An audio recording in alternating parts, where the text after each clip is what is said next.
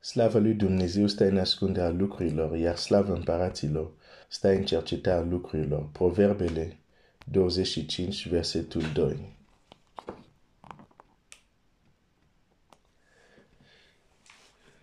Dumnezeu să te binecuvinteze, tu care ești ales de Dumnezeu, iubit de Dumnezeu, pentru lucru marețe, pentru că un Dumnezeu mare nu are planuri microscopice. Are mereu gânduri, planuri extraordinar de, de mari și e foarte ușor să trecem pe viața aceasta, să trecem în viața aceasta și să trecem și lângă planul real al lui Dumnezeu.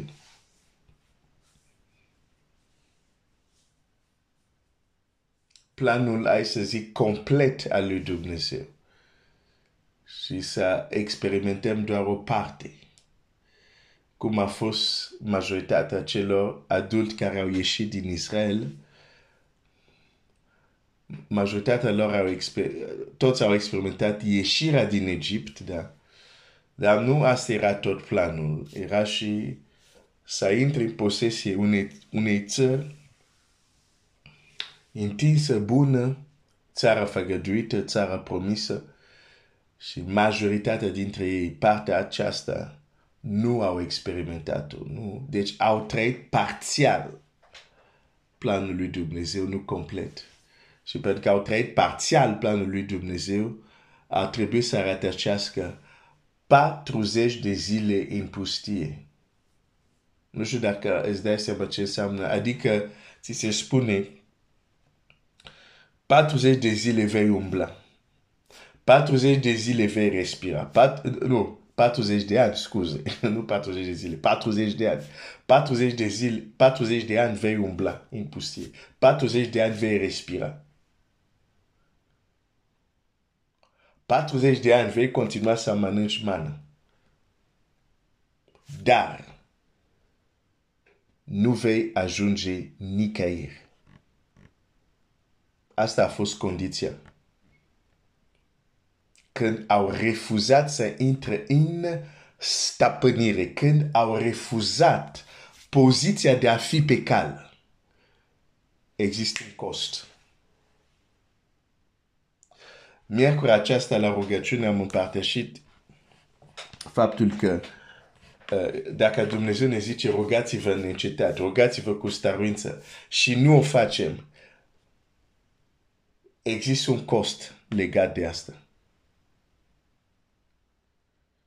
Și de multe ori nu vedem costul, pentru că ochii noștri sunt orbit. Căci dacă am vedea costul lipsă de rugăciune, toți ne-am rugat în mod extrem de serios, dar nu vedem costul, cât ne costă. Pentru că costul final, de fapt, îl vom realiza în veșnicie.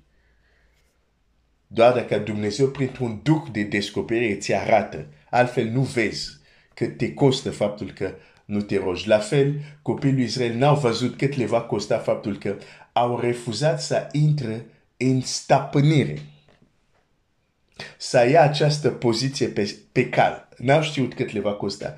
Când Moise prin Duhul lui Dumnezeu le spune acum pentru că nu ați intrat, iată ce veți păți, s-au trezit a doua zi dimineața, ok, mergem la luptă. Și Moise zice, pe Dumnezeu nu e cu voi acum ca să mergeți să aveți izbândă. S-au încapazinat, s-au dus și au fost omorât. De ce n-au ascultat din prima? Pentru că nu vedeau costul de a nu merge și a lua în stăpânire. Tot așa astăzi, nu vedem costul. Să fim niște voivozi care umblăm pe jos ca niște rob. A, poate vedem disconfortul dar costul e, e mult mai mare decât atât. E mult mai mare decât atât.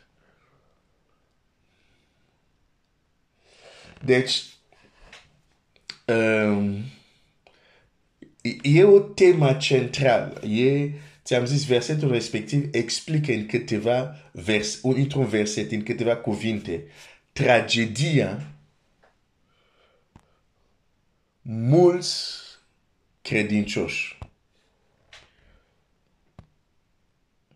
Dar astăzi aș vrea să citesc uh, un text din Ecleziast, tot din Ecleziast, câteva versete, vreau să-ți arăt ceva, să vezi ceva, ca să putem continua.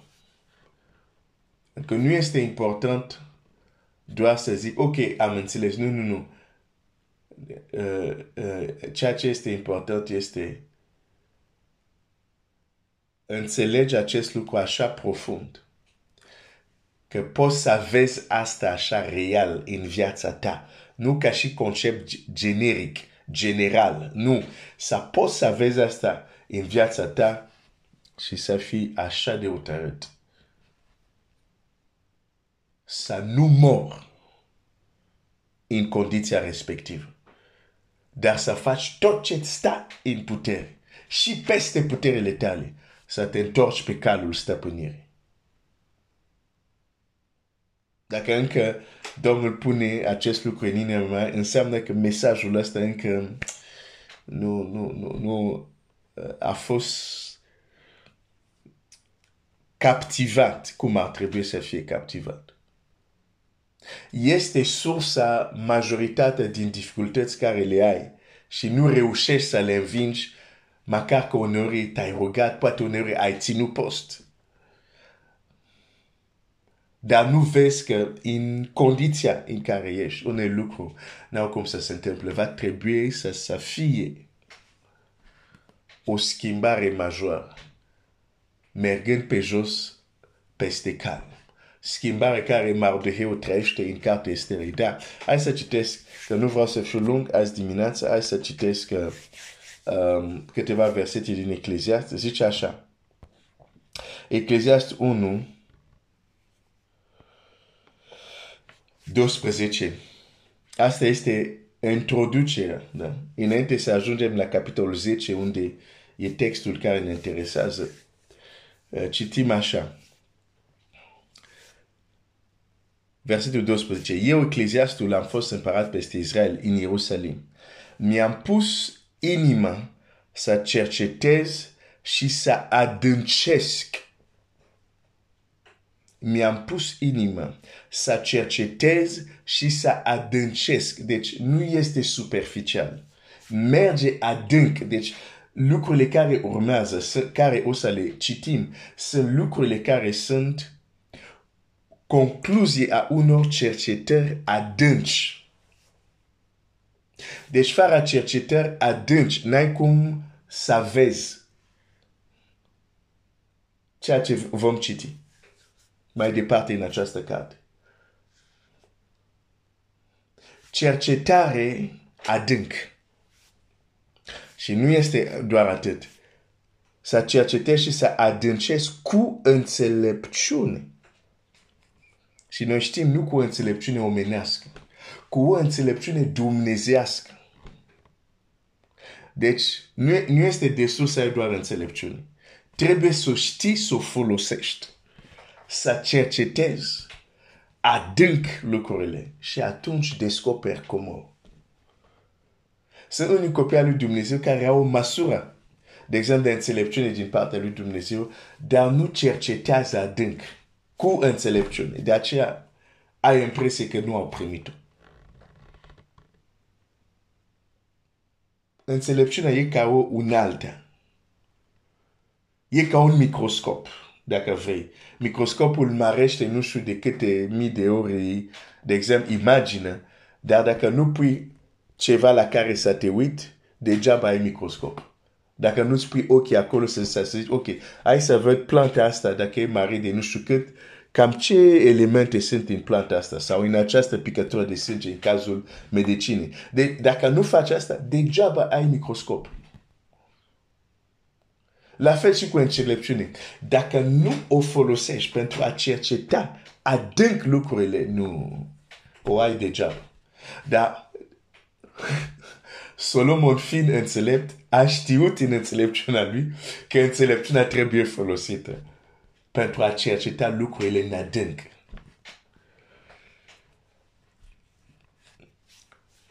Tot ce se întâmplă sub cerul Iată o îndeletnicire plină de trudă la care supune Dumnezeu fii oamenilor. De tot ce se face sub soare, am cercetat adânc cu înțelepciune. La versul 17, am zis în mine însumi, iată că am sporit și am întrecut în înțelepciune pe tot cei ce au stăpânit înaintea mea peste Ierusalim. Și mintea mea a văzut multă înțelepciune și știință.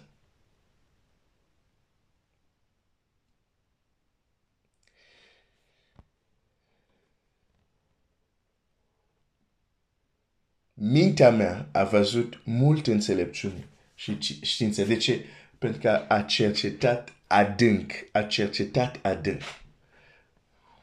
Deci, descoperirile care le descoperi, deși unele, cum să spun, uh, scrieri așa din Eclezia sună așa, uh, uh, poate să sune simplu, dar sunt nu sunt chiar așa simplu, sunt complexe, pentru că sunt concluzii, nu ca a tras așa, s-a trezit într-o dimineață, a auzit cocoșul cântând și, a, ok, hai să scriu așa, mi se pare. Nu, sunt concluzii a unor cercetări adânci cu înțelepciune, care știm de la cine a primit, de la Dumnezeu.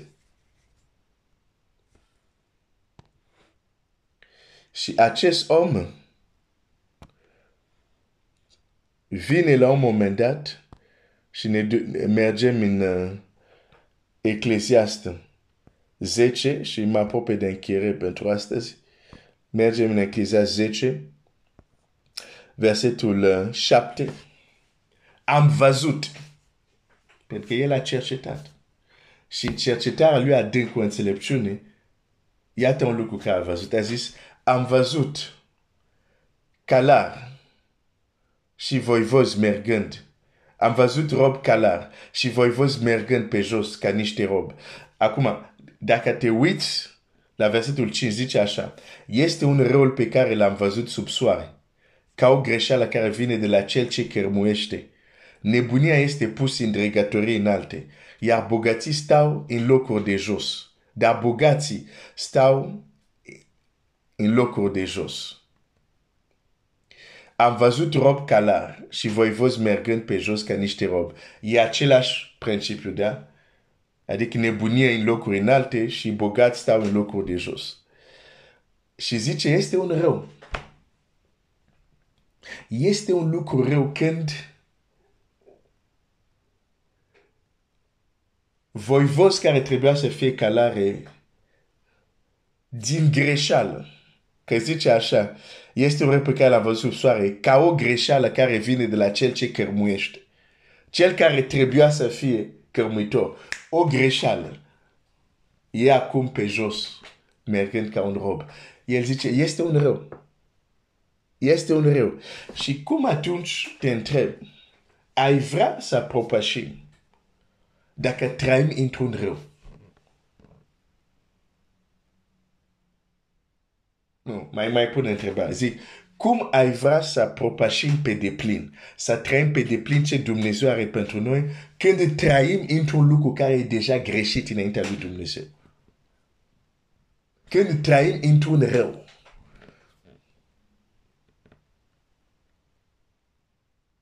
Ok, hai să mai citesc un text și o, o, o, o să închei.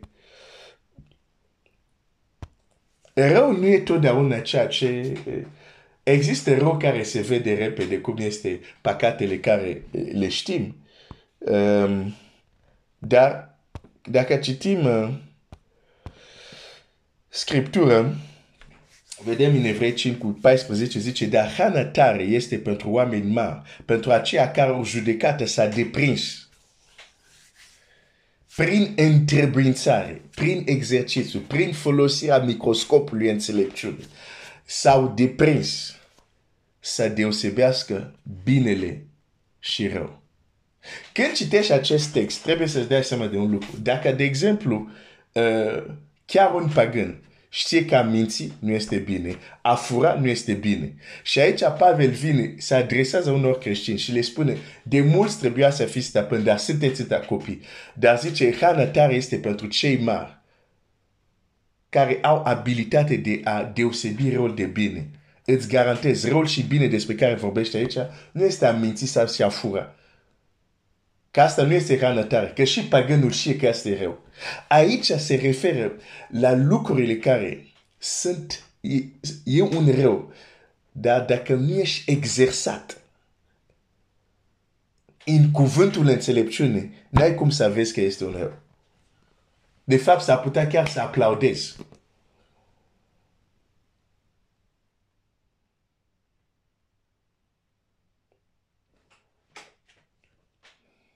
Oameni mari pentru aceea ca o judecată s-a deprins prin întrebuințare, să deosebească binele de răul. Aici nu este răul care și paganul și că fura este, nu, e, e altceva. Deci există un bine și un rău care dacă nu ești exersat să adâncești cu înțelepciune, nu, nu le vezi, nu le vezi. S-ar putea chiar să chem răul bine și binele rău. Cum zice un text de scriptură. Ai, ai, ai, ai, ai, ai. Ok, hai să mă opresc aici azi dimineață. Um, Dumnezeu să te binecuvânteze.